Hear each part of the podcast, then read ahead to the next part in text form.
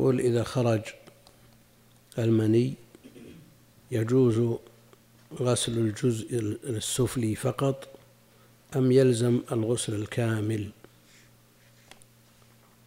سؤال ما أدري والله ها؟ إيه.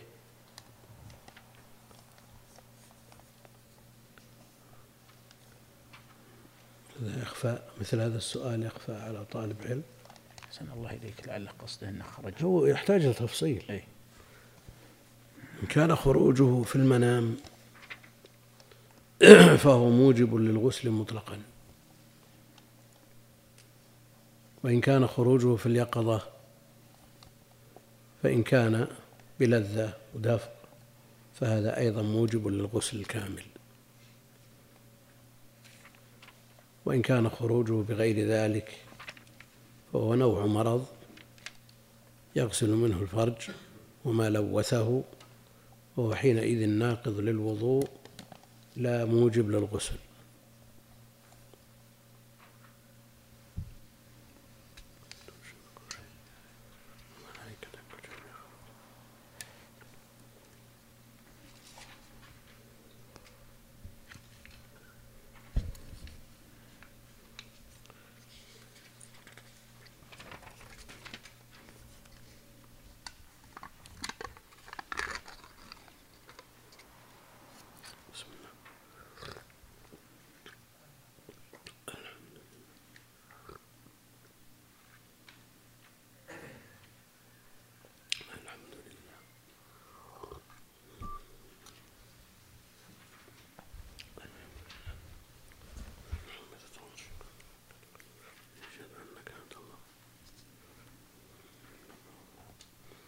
سم.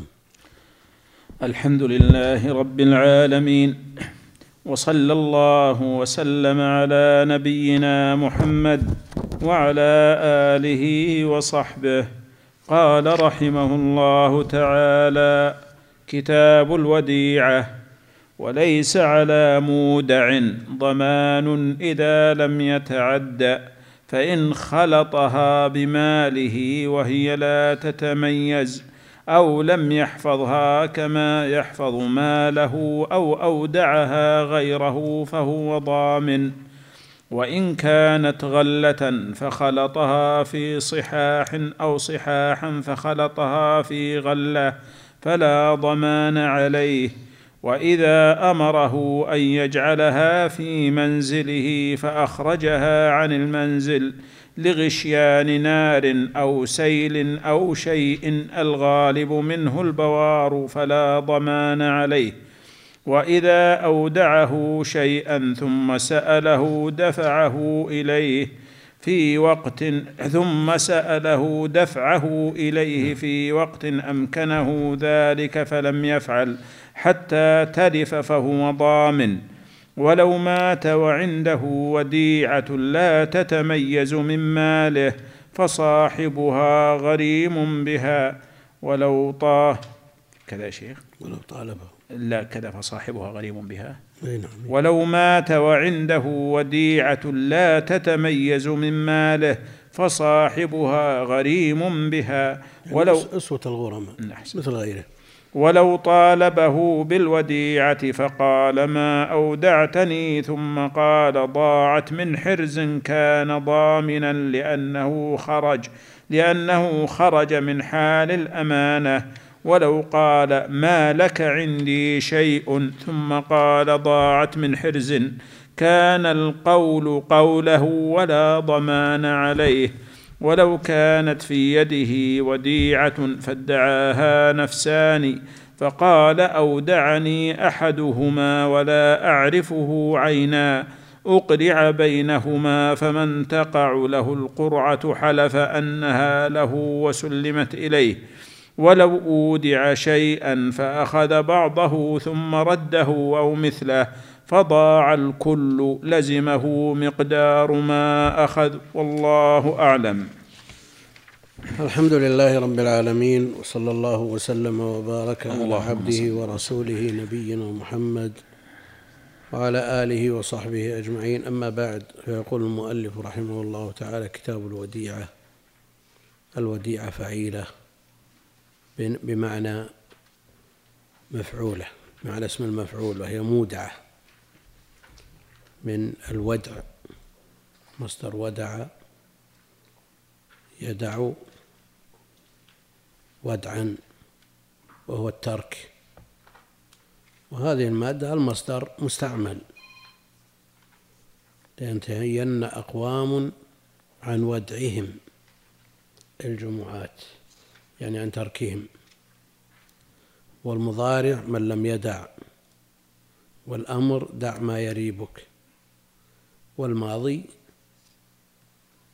يقولون إنه أميت فلم يستعمل ودع بمعنى ترك استغني عنه بمرادفه وهو ترك. قرئ في الشواذ ما ودعك ربك وعلى كل حال أصل المادة ومشتقاتها تدور على الترك فالوديعة متروكة. عند المودع أو من الدعة وهي السكون في ساكنة عند المودع بحيث لا يحركها عن مكانها الذي اتفق مع صاحبه عليه ولا ينقلها عنه. وهي معروفة بحدها اللغوي والشرعي والعرفي وديعة معروفة وهي ما يستودع عند شخص تظن فيه الأمانة من محتاج لذلك يعني يحتاج صاحب المال إيداعه عند غيره ليحفظه له لأنه ما كل الناس يستطيع أن يحفظ المال وقد يحتاج إلى سفر أو يحتاج إلى ظرف يحتاج يضطره إلى أن ينقل ماله من مكان إلى مكان. وهذا من التعاون بين الناس. والوديعة مشروعة بالكتاب والسنة وإجماع أهل العلم. من الكتاب إن الله يأمركم أن تؤدوا الأمانات إلى أهلها. في آخر البقرة فليؤدي, فليؤدي الذي اؤتمن أمانته.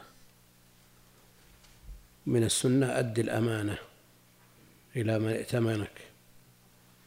على اليد ما أخذت حتى تؤديه وأجمع أهل العلم على جوازها والعمل بها.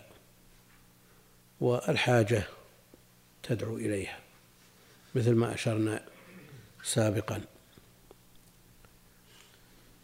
قال رحمه الله وليس على مودع ضمان لأنه أمين ولو ضمن لما قبل أحد الوديعة الناس عاجزين عن ضمان أموالهم. ما دام محسن ومحتسب ونافع لصاحبه ما على المحسنين من سبيل. وليس على مودع ضمان إذا لم يتعدى. إذا لم يتعدى. ويمكن أن يقال أو يفرط. في فرق بين التعدي والتفريط؟ نعم. نعم. والتفريط؟ الإهمال. أو التساهل في حفظها.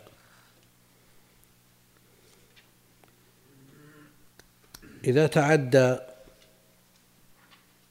أو فرط في حفظها إذا تعدى عليه بأن تصرف فيها أو فرط في حفظها فإنه حينئذ يضمن. قال فإن خلطها بماله وهي تتميز. خلطها بماله وهي تتميز. عندنا لا عندكم لا تتميز؟ عندك يا شيخ تتميز؟ لا تتميز لا مو بصحيح. سم؟ صوابها لا تتميز. عندنا لا تتميز. وهي لا تتميز لأنه بضمنه.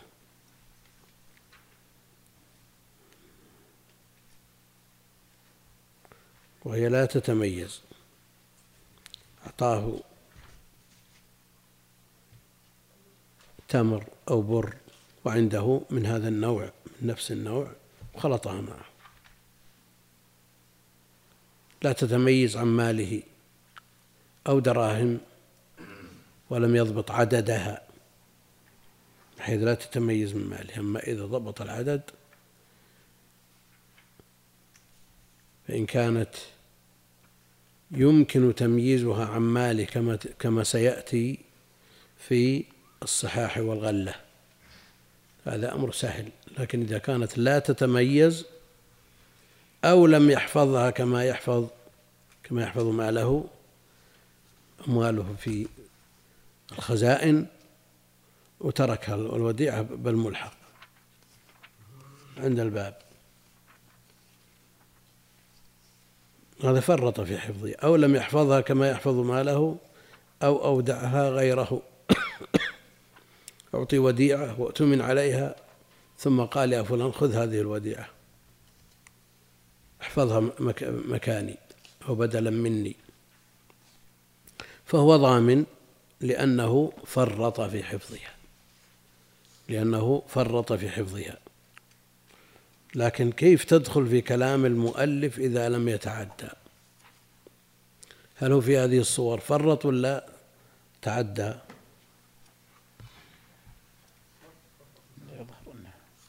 أنه التعدي يا شيخ من جهة. في وجه من جهة تعدي من وجه فهو تعدي. كيف تعدى؟ تعدى بأن أعطاها غيره. إن خلطها بماله وهي لا تتميز هذا تعدي. فيه نوع تعدي وفيه نوع تفريط. فهو ضامن لاختلال الشرط. إذا لم. إذا لم يتعدى وقلنا أو يفرط. وبينهما نوع اختلاف بين التعدي والتفريط. في القواعد ابن رجب أبو عبد الله. خبرها بذا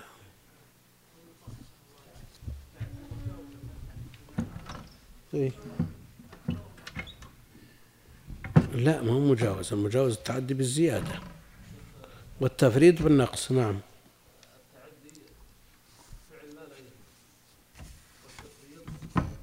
فعل ما يجب. ترك ما يجب. ترك ما يجب نعم.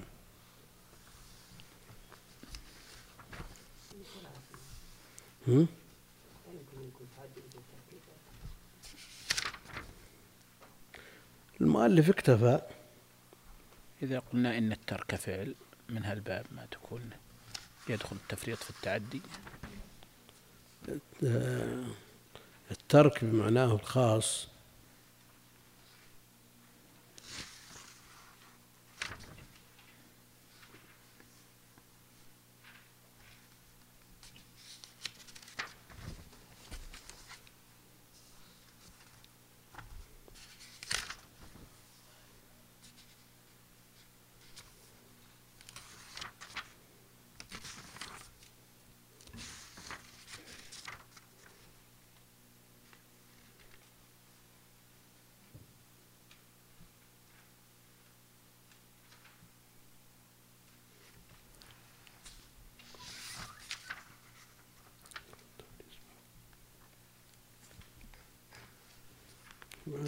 نرتب المسائل.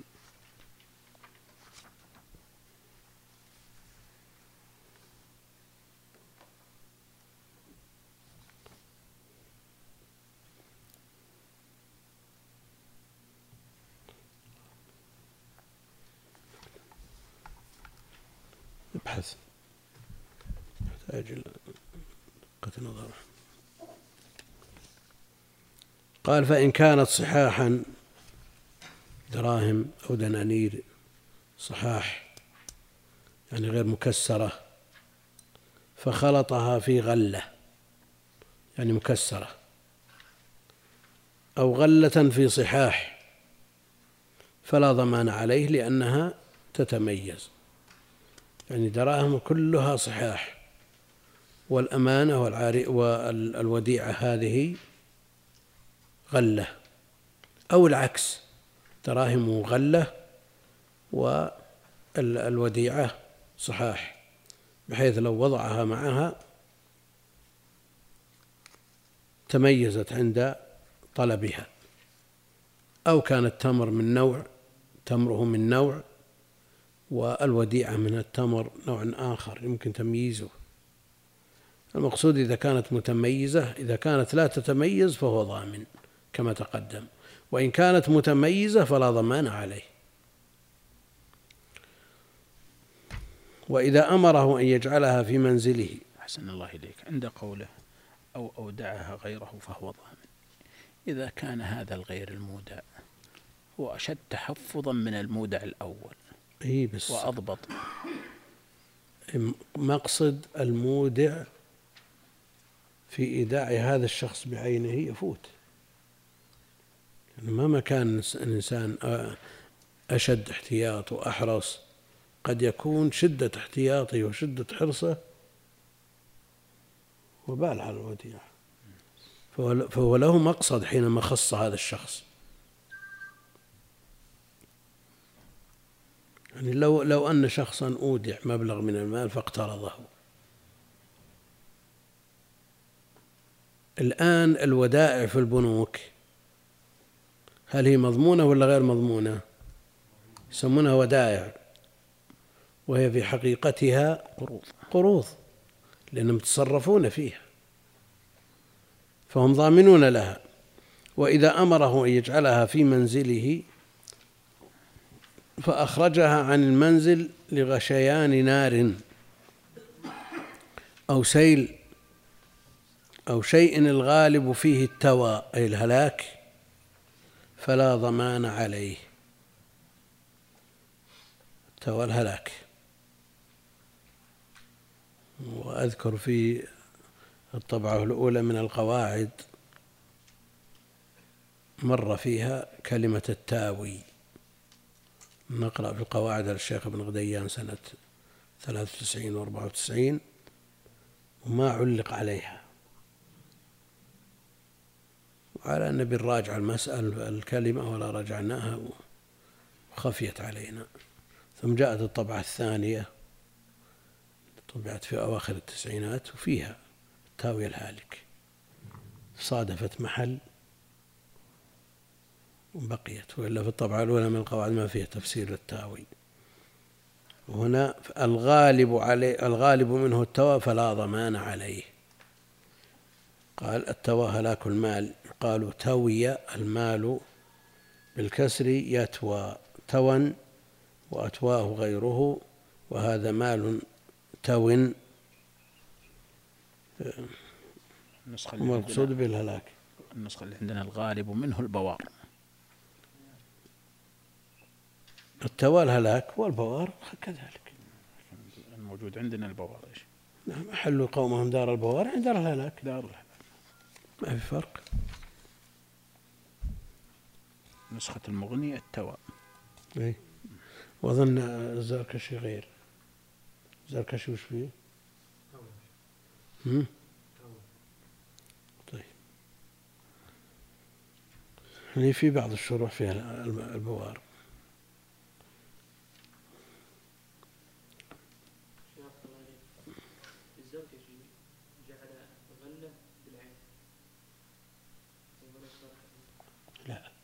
المعنى يختلف.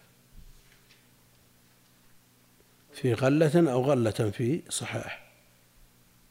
قالوا عن الغلة. قال بالعين المهملة شو يقول الشيخ المحقق.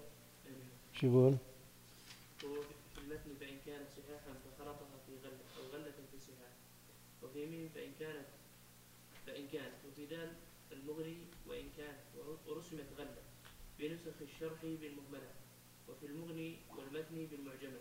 فسرت هناك كما هنا بالمكسرة. ولم أجد اللفظة في كتب في كتب اللغة بهذا المعنى وكأن استعمالها به اصطلاح في ذلك الزمان حيث لم أجدها في كتب الفقهاء بعده.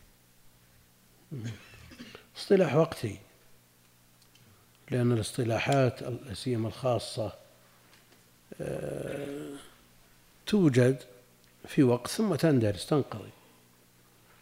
فلعله من هذا. وكنا نسمع ألفاظ انقرضت وحدث غيرها. ويوجد في الأوقاف وثائق الأوقاف والوصايا ألفاظ غير مستعملة الآن. وإذا بحثت عنها في كتب اللغة ما وجدتها. إنما تستعمل في ذلك الوقت في ذلك الظرف. ويصعب على القضاة أحيانا تفسير بعض الألفاظ في هذه الوصايا والأوقاف. لأن كلمات انقرضت وانقضت. يعني وجدت في ظرف معين وفي وقت معين وفي بيئة معينة وانتهت. فلعل هذه منها. قال وإن أمره أن يجعلها في منزله فأخرجها عن المنزل لغشيان نار أو سيل أو شيء الغالب منه التوى. يعني الهلاك فلا ضمان عليه لأنه تصرف لمصلحة الوديعة تصرف لمصلحة الوديعة يعني لو أخرجها ثم تلفت منه. أخرجها لوجود حريق في بيته ثم سرقت من يده. ما عليه ضمان لأنه إنما أخرجها للمصلحة.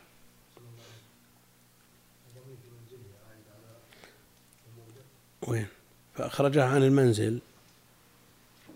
إيه وإن أمره أن يجعلها في منزله. المودع. في منزله المنزل. قال ما حطها مع بيتك. تحطها بالمكتب حطها بالبيت. اي عين له المكان. فرط فرط في حفظها. إلا إذا كان عاجز ترك أمواله أيضا وهرب نجا بنفسه وولده ما عليه ضمان. لكن إذا كان يستطيع حفظها فمفرط وإذا أودعه شيئا ثم سأله دفعه إليه في وقت أمكنه ذلك. ما في ما يمنع من دفعها إليه. ما في مانع ولا مشقة عليه. فلم يفعل حتى تلف فهو ضامن لكن إذا قال أعطني وديعتي وهو في وقت لا يستطيع. خارج لصلاة الجمعة مثلا أو آه، عليه سفر تلحقه بمشقة لو تركه أو غير ذلك من الأمور والظروف التي تحكمه. لا يستطيع أن يذهب لمكان الوديعة ويسلمها إياه. ولو مات وعنده وديعة لا تتميز. لا يعرفها إلا هو ومات. أم جاء الورثة؟ قال والله ما نعرف ما ندري أيهن وديعتك. خلطها الورثة بغيرها. من ماله لا تتميز من ماله فصاحبها غريم بها يعني أسوة الغرماء. إذا كان هناك غرماء هناك ودائع أخرى أو ديون أو ما أشبه ذلك فهو واحد منهم. فإن كانت متميزة ردت إليه. كمن وجد ماله عند رجل قد أفلس فإنه يرجع بماله. وإذا ماله اختلط بغيره صار أسوة الغرماء وكذلك المودع. ولو طالبه بالوديعة طالبه بالوديعة. قال هات وديعتي. فقال ما أودعتني؟ أنكر. ما أودعتني. ثم قال ضاعت من حرز. تبين كذبه. وأنه خائن ثم قال ضاعت لأن اللفظ الأول ينفي واللفظ الثاني يثبت. كان ضامنا لأنه خرج من حال الأمانة. والمودع متى لا يضمن؟ إذا كان أمينا. ولماذا لا يضمن؟ لأنه أمين. فإذا انتفى الوصف عاد عاد الضمان.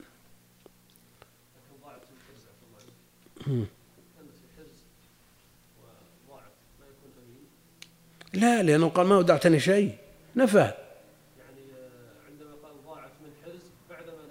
بعد ما نفى قال ما أودعتني شيء ما عندي لك وعد بتجي مسألة ما عندي لكن ما أودعتني شيء. ثم قال ضاعت من حرز.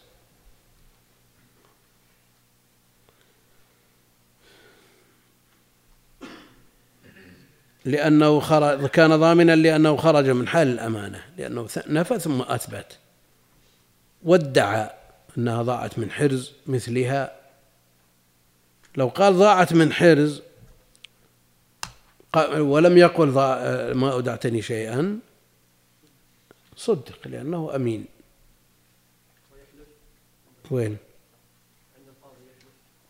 القاعدة عند أهل العلم أن كل من يقبل قوله بلا بينة يكون مع يمينه.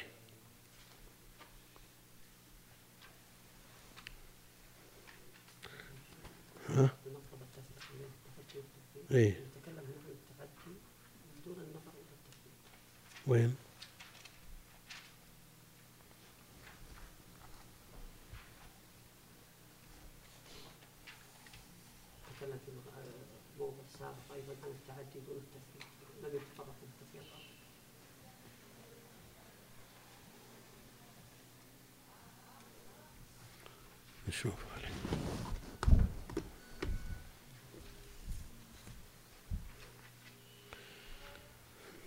ننظر إلى المسألة الثانية والفرق بينها وبين هذه المسألة.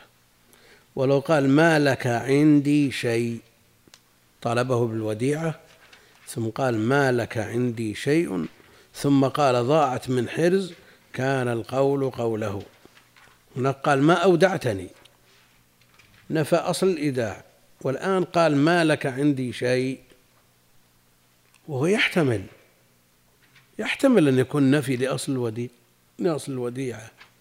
ويحتمل أن يكون في الحال الراهنة ما لك عندي شيء لأنها ضاعت من حرز.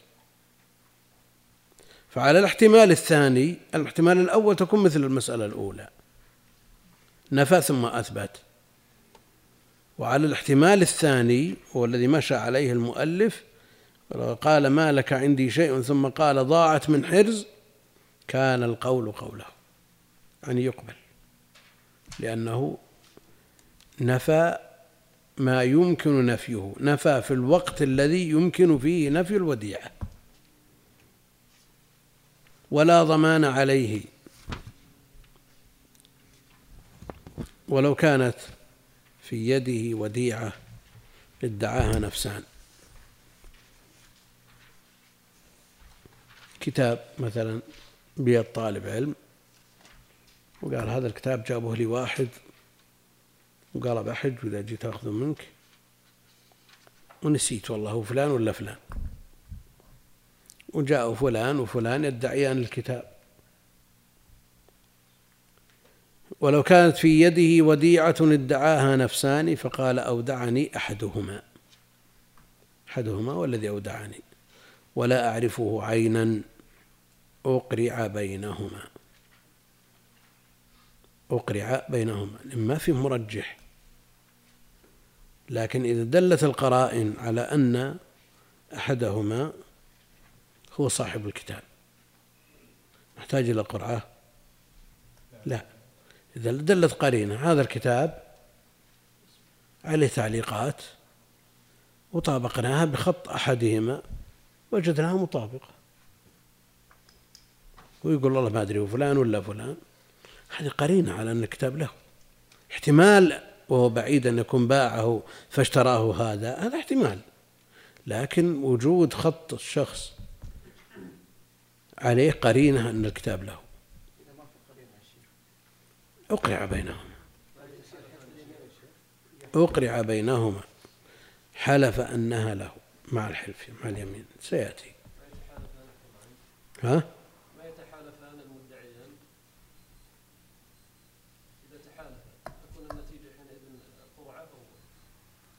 طيب إذا إذا تحالف كل واحد حالف. شوف المؤلف مشى على أنه يقرع بينهما بدون حلف. والذي تخرج له عليه القرعة يحلف. أنت بمتحالفان قبل القرعة؟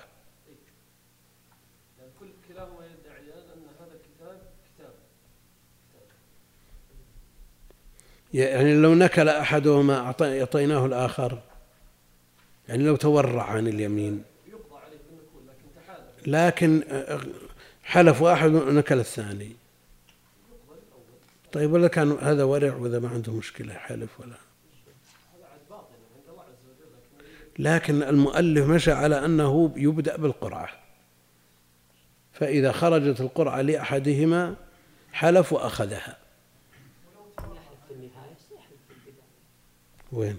الآن لما أصبحت القرعة من نصيبه سيحلف. فمن استطاع أن يحلف في النهاية لو يحلف في البداية سيحلف.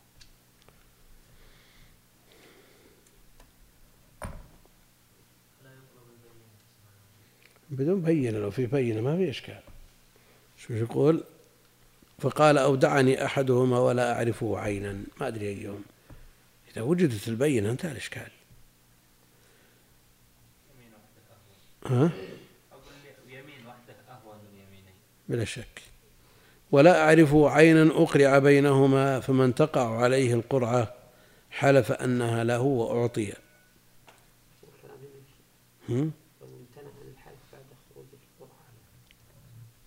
نعم خرجت القرعة له وامتنع عن اليمين. هنا الإشكال. له مرجح ونكل.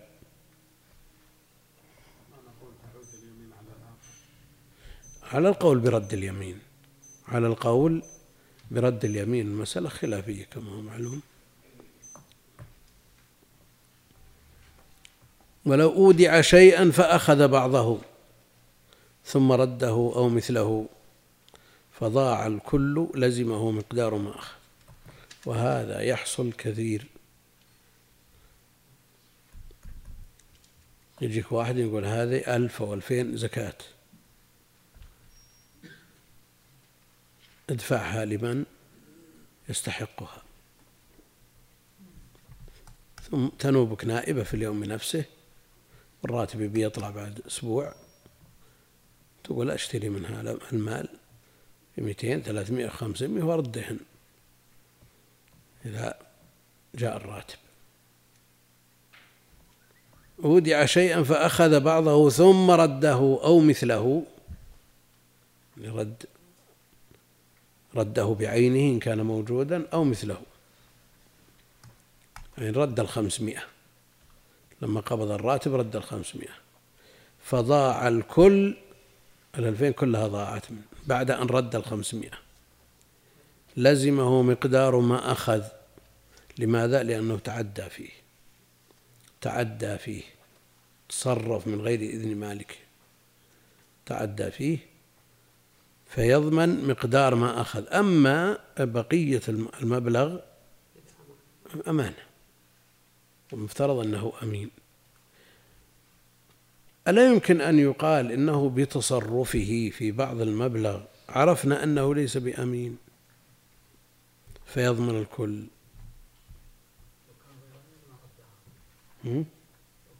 لا لا ما مسألة لا ما بهذا الحساب. الأصل في اليمين أن تكون كما هي. وتصرف هذا سميناه تعدي وهل المتعدي أمين؟ تعدى في جزء من المبلغ. هل بقي وصف الأمانة له أو انتفى نعم.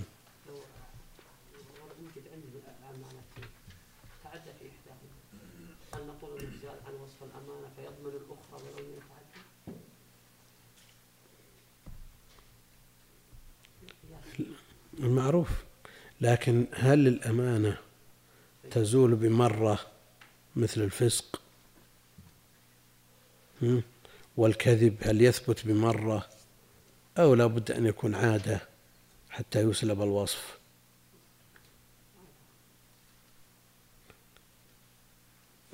فضاع الكل لزمه مقدار ما أخذ يعني باقي وصف الأمانة عليه على كلام المؤلف وصف الأمانة باقي وإلا لزمه رد جميع المال.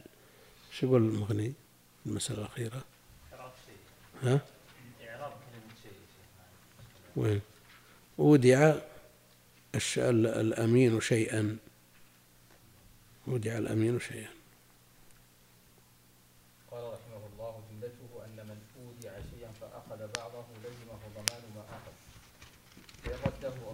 لم يزل الضمان عنه. وبهذا قال الشافعي وقال مالك لا ضمان عليه إذا رده أو مثله. وقال أصحاب الرأي إذا لم ينفق ما أخذه ورده لم يضمن. وإن أنفقه ثم رده أو مثله ضمن.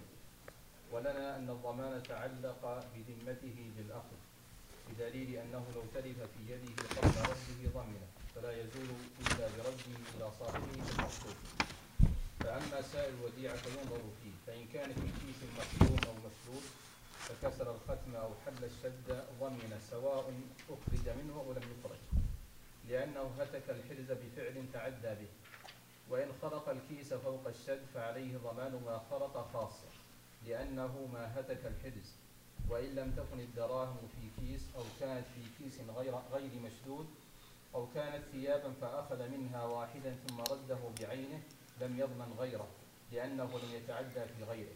وإن رد الحين إذا بدله شا- خرق الكيس وكسر الصندوق والأمانة باقية. ها؟ يتجه مثل هذا الكلام؟ لا يتجه. ما يتجه أبدا. خرق الكيس وأخذ بعض المال ما يضمن إلا ما أخذ؟ يعني إذا ما تعدى ولا فرط؟ متعدي وإن تعدى فيما أخذ يبقى ما لم يأخذه ما يضمنه. على كلامه. معروف الر- الرجل ما انتهى. بين الأمانة؟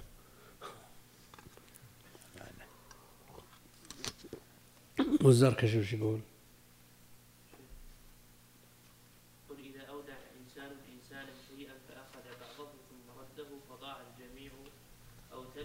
لزمه مقدار ما أخذ فقط لأنه القدر الذي تعدى فيه. هذا هو المشهور من الروايتين حتى أن القاضي في تعليقه وأبا البركات وأبا محمد في الكافي والمغني لم يذكروا غيرها والرواية الثانية يضمن الجميع حكاها صاحب التلخيص وغيره لأنها وديعة قد تعدى فيها فضمنها كما لو أخذ الجميع انتهى والله هذا عندي أنه أوجه إن كثير من من الأخوان تصرف يودع مبلغ من المال زكاة أو لمشروع خيري ثم يتصرف فيه. ثم يتصرف فيه. ليس له حق أن يتصرف. والنفس يعني تنازع. مال في جيبك وأنت محتاج وتضامن أنك تبي ترده؟ يعني ما عليه نقص تقول. هم؟ تبي تقول أبدا مردود ويمكن بعد صاحب ال ال ال من يراد دفع المال إليه مسافر ما هو جاي إلا بعد أسبوع أو أكثر.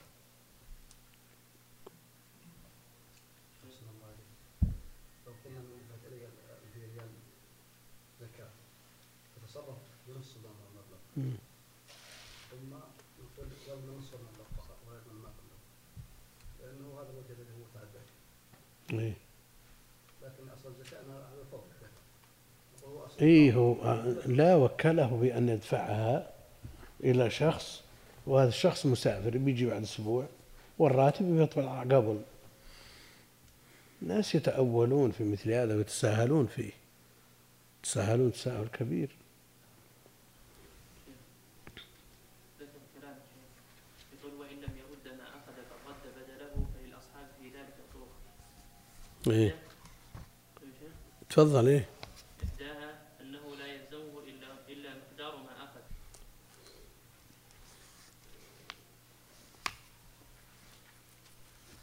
هنا يقول في القاعدة الخامسة والأربعين عقود الأمانات هل تنفسخ بمجرد التعدي فيها أم لا؟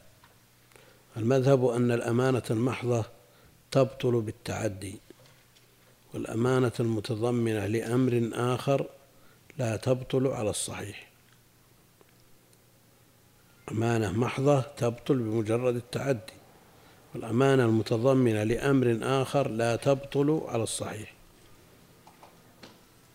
ويتخرج على هذا مسائل منها إذا تعدى في الوديعة بطلت ولم يجوز له الإمساك ووجب الرد على الفور لأنها أمانة محضة وقد زالت بالتعدي فلا تعود بدون عقد متجدد هذا هو المشهور. ولو كانت عينين فتعدى في إحداهما فهل يصير ضامنا لهما؟ فضل يقول رحمه الله ولو كانت يعني الأمانة عينين فتعدى في إحداهما فهل يصير ضامنا لهما أو لما وجد فيه التعدي خاصة؟ فيه تردد ذكره القاضي أبو يعلى الصغير وذكره ابن الزاغوني أنه إذا زال التعدي وعاد إلى الحفظ لم تبطل.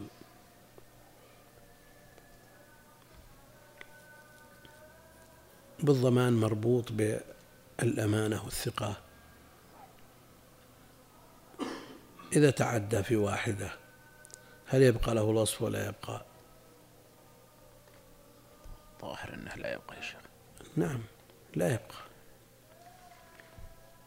فيه تردد ذكره القاضي أبو يعلى الصغير وذكره ابن الزاغوني أنه إذا زال التعدي وعاد إلى الحفظ لم تبطل وقد يوجه بأن المالك أسند إليه الحفظ لرضاه بأمانته.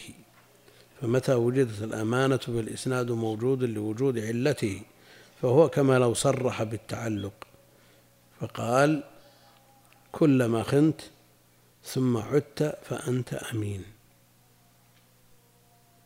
يعني هل الأمانة والخيانة موكولة إلى آراء أفراد الناس أو أنها حكم لازم ووصف ثابت مقرر لا يختلف من زيد إلى آخر من شخص إلى آخر؟ وصف شرعي. يعني أنا في تقديري أن هذا الرجل أمين مثلا وفي تقدير الناس كلهم أنه خائن. مش العبرة. ووجد الوصف الذي يؤيد كلامهم. هم؟ شو؟ غير أمين بلا شك. كلما خنت ثم عدت فأنت أمين. هم؟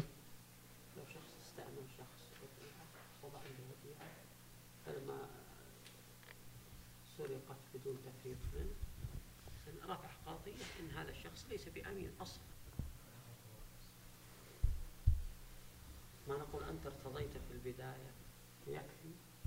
يكفي. لا لو شهد عليه بأن وصف الأمانة ارتفع صابه شيء طرأ عليه واكتشف فيما بعد بعد أن ائتمنه ثم اكتشف وشهد من قامت البينة على أنه ليس بأمين. لكن هل العبرة ب على ما يقولون بالحال أو بالمآل يعني أثناء وقت دفع الأمانة أو بما يطرأ عليه بعد ذلك. مسائل يجر بعضها بعضا ولعل المؤلف رحمة الله عليه يشير إلى شيء من هذا. فهو كما لو صرح بالتعليق فقال أو بالتعلق فقال كلما خنت ثم عدت فأنت أمين. فإنه يصح لصحة تعليق الإيداع على الشركة على الشرط كالوكالة صرح به القاضي. ومنها الوكيل إذا تعدى فالمشهور أن وكالته لا تنفسخ بل تزول أمانته ويصير ضامنا. ولهذا لو باع بدون ثمن المثل صح وضمن النقص لأن الوكالة إذن في التصرف مع استئمان مع استئمان. فإذا زال أحدهما لم يزل الآخر. هذا هو المشهور على هذا فإنما يضمن ما وقع فيه التعدي خاصة حتى لو باعه وقبض ثمنه لم يضمنه لأنه لم يتعد في عينه. ذكره في التلخيص. ولا يزول الضمان عن عين عن عين ما وقع فيه التعدي بحال. ولا يزول الضمان عن عين ما وقع فيه التعدي بحال إلا على طريقة ابن الزاغوني في الوديعة التي تقدمت. وظاهر كلام كثير من الأصحاب أن المخالفة من الوكيل تقتضي فساد الوكالة لا بطلانها فيفسد العقد ويصير متصرفا بمجرد الإذن. وحكى ابن عقيل في نظرياته وصاحب المحرر وجها آخر. وبه جزم القاضي في خلافه أن الوكالة تبطل كالوديعة لزوال الائتمان والإذن في التصرف كان منوطا به. يقول ومنها الشركة والمضاربة. إذا تعدى فيهما فالمعروف من المذهب أنه يصير ضامنا ويصح تصرفه لبقاء الإذن فيه ويتخرج بطلانه ويتخرج بطلان تصرفه من الوكالة ومنها الرهن. إذا تعدى المرتهن فيه زال ائتمانه وبقي مضمونا عليه ولم تبطل توثقته حكى ابن عقيل في نظريته احتمالا ببطلان وش نظرياته؟ وش لا أعرف غريب الاسم. غريبة, غريبة والله الاسم. لأنه كرره أكثر من مرة. وحكى ابن عقيل في نظرياته احتمالا ببطلان الرهن وفيه بعد ها؟ يعرفون الفنون. يعرفون الفنون. يسمونه باسمه.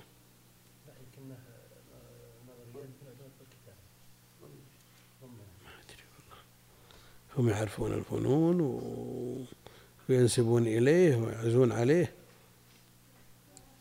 وحكى ابن عقيل في نظرياته احتمالا ببطلان الرهن وفيه بعد. لأنه عقد لازم وحق للمرتهن على الراهن لا سيما إن كان مشروطا في عقد وقلنا يلزم بمجرد العقد. فإن الراهن يجبر على تقبيضه فكيف يزول بالتعدي؟ الآن التعدي ممن التعدي من المرتهن هذا بيده اللي هو المؤتمن. المسكين الراهن الذي تعدى رهنه بيت ثم تصرف فيه. صار يهدم ويبني وقد تختل قواعده وقد يهدم أشياء الراهن بحاجتها ويتصرف. تعدى. قال احتمالا ببطلان الرهن وفيه بعد لأنه عقد لازم وحق للمرتهن على الراهن. ما في شك أنه إذا كانت الأمور كما هي ولم يتعدى المرتهن ولم يفرط الآن عندنا في هذا البيت المرهون التعدي فيه مثل ما ذكرنا بهدم أو شيء. تفريط ترك الماء في السيل يدخل. ويغرقه حتى سقط. هذا فرط في حفظه. لا سيما إن كان مشروطا في عقد وقلنا يلزم مجرد العقد فإن الراهن يجبر على تقبيضه فكيف يزول بالتعدي؟ طيب المرتهن ليس بأمين وترك هذه العين على لسان الراهن في يده قد يؤدي إلى زوالها وهلاكها لكن لا يقال أنها تبقى في يده ويضمن. طيب يضمن. أنا ما ودي ما أنا ال ال هذه العين بصورتها الحالية أنا ما يعوضني عنها أي قيمة. الله إليك لأن الرهن لمصلحة حق المرتهن. صح.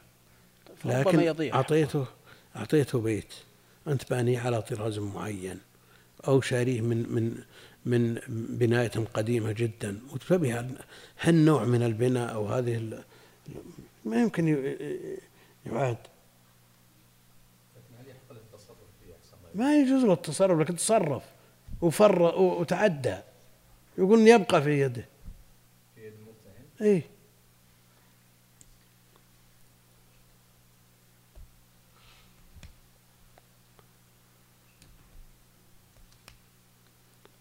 فإن الراهن يجبر على تقبيضه فكيف يزول بالتعدي؟ ومنها إذا استأجره لحفظ شيء مدة فحفظه في بعضها ثم ترك. فهل تبطل الإجارة فيه وجهان؟ قال ابن المثنى ابن المثنى كذا.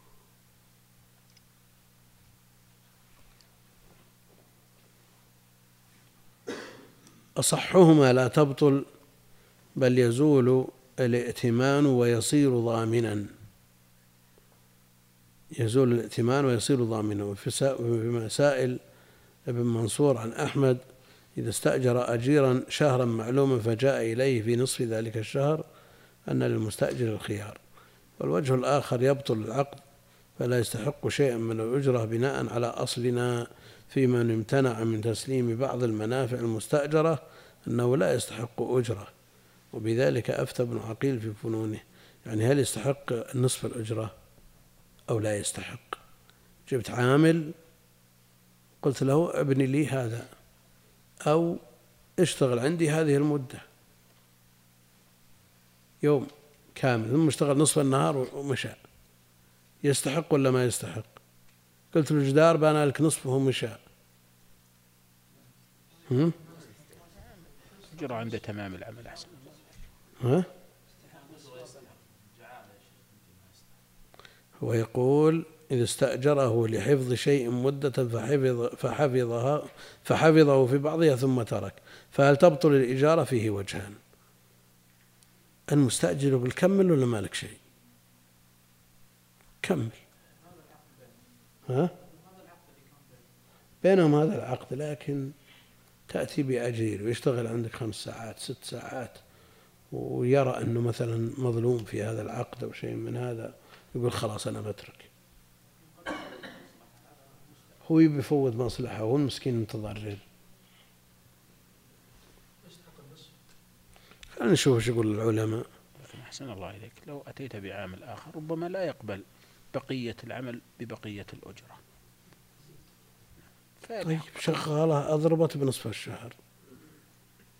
تستحق الأجرة ولا ما تستحق؟ العقد على شهر كامل. لا أنت قد تقول أنا بجيب لي شغالة تكمل الشهر بأكثر من أجرة الشهر الكامل. هذا الواقع. فأنت متضرر.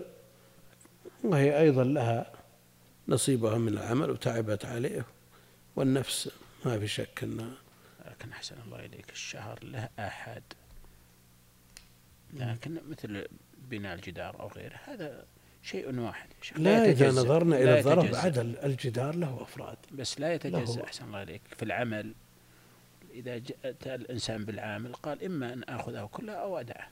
طيب هذه شغالة نشتغل عنك ب 1005 راحت نصف الشهر جبت واحدة قالت ما أشتغل إلا ب 2000 باقي الشهر.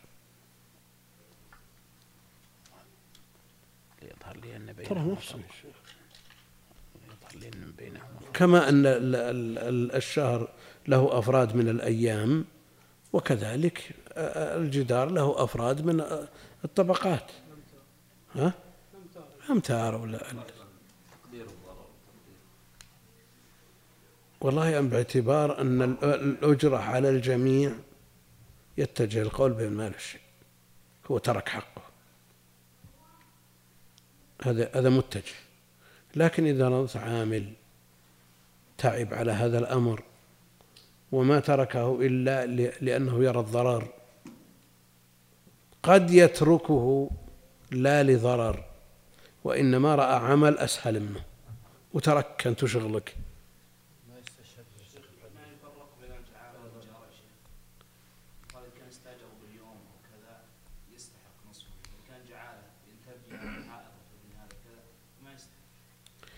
افترض انه استأجره يوم. استأجره يوم يساعده على هذه البضاعة وبيعها. انت صب النهار مشى وخلاك خلاك لحالك. ما تلقى نصف يوم. وإن لقيت طلب منك أكثر من أجرة اليوم. شك أن هذا الضرر حاصل. استأجر أجيرا. وش الوجه الاستدلال؟ شلون؟ هو حدهم إلى نصف النهار. اليهود إلى نصف النهار. هذا الاتفاق. والثاني إلى العصر النصارى. هذا الاتفاق. ما هو بالاتفاق على اليوم كامل ثم اتركه بنصف النهار. لا غير.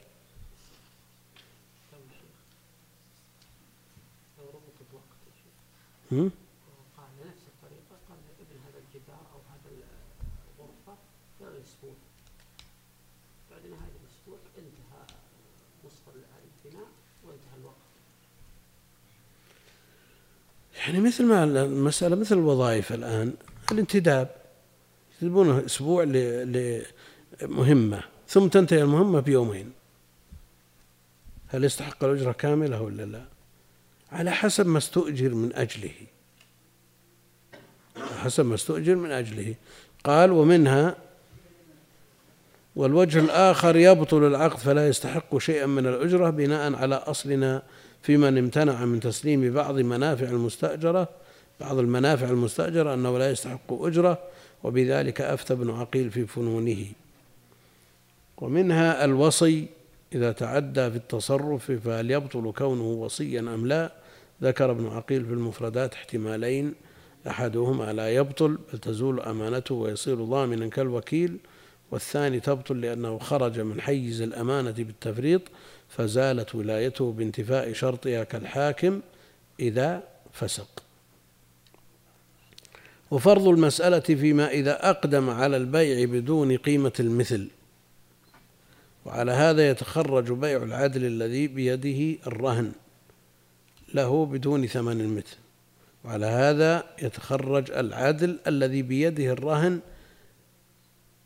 بدون له أي بيع الرهن بيعه للرهن بدون ثمن المثل أو بيع أو بيع الرهن له يعني لنفسه. أو بيعه للرهن. المقصود أنه إذا العدل هذا طرف ثالث يتفقان على وضع الرهن عنده. ليس الراهن وليس المرتهن. أو الثمن المقدر هل يصح أم لا؟ لأن الأمانة معتبرة فيه. واختيار صاحب المغني أنه لا يصح بيعه بدون ثمن المثل لكن علل بمخالفة الإذن وهو منتقض بالوكيل ولهذا ألحقه القاضي في المجرد وابن عقيل في الفصول ببيع الوكيل فصححاه وضمناه النقص ومثله إجارة الناظر للوقف بدون أجرة المثل. ثم ترون سياق المسائل والفروع من قبل المؤلف رحمه الله تعالى ويسوق الروايات والأوجه من دون ترجيح. وأنا أقول طالب العلم الذي تخرج في كلية شرعية أو عنده أصل يأوي إليه درس متن فقهي بشرحه وحضر فيه دروس وتأهل لمثل هذا العمل أن يشتغل على القواعد. يعني سهلة. يأتي إلى القاعدة الأولى ويفهمها ويتصورها ثم يأتي إلى مسائلها ويرجع فيها إلى المراجع ويوثقها ويزيدها توضيحا من بعض الكتب على بعض ويضيف المذاهب الأخرى. يحتاج إلى وقت وجهد وتعب لكن في النهاية يحمد العاقبة. يرجح؟ إذا أمكن الترجيح يرجح. ولو بالنقل. المسألة الأولى إنما ذكر أنه إنما نفى أصلا لله ثم أثبت قال خرج كان ظاهرا لأنه خرج من حال الأمانة إيه أما يقال العكس هذا يدل على أمانته لأنه لو كان ليس أمين ما يحتاج إلى إثبات فعل نفس لا الكلام على الأمان هل تتجزأ أو لا تتجزأ؟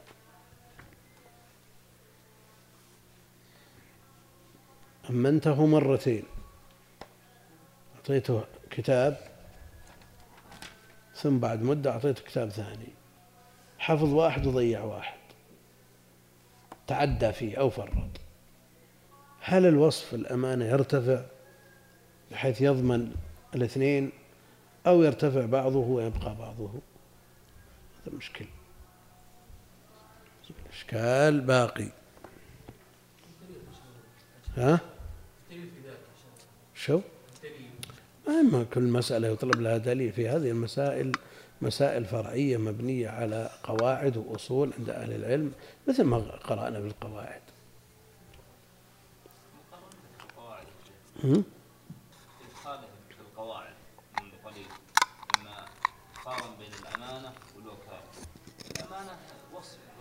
عقد. عقد متطلبة للأمانة. الوكالة والوكيل أمين في الأصل مثل المودع؟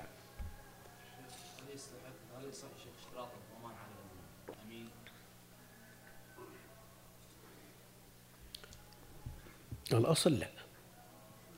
الأصل لأن هذا وصف شرعي أعطي من منح من قبل الشرع فلا يملك.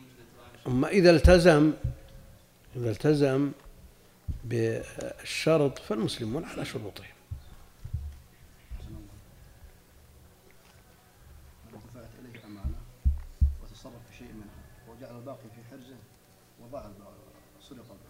مثل ما قال ما يضمن إلا اللي, اللي يتصرف. فيه جعل ذاك كله في كان وين؟ لا هو إذا جعله في حرزه تبين أنه آه، أمين خذ الماء. الماء الثاني عندك بس بس بس بس بس أكرمك الله كان موجود بس أنا رفعته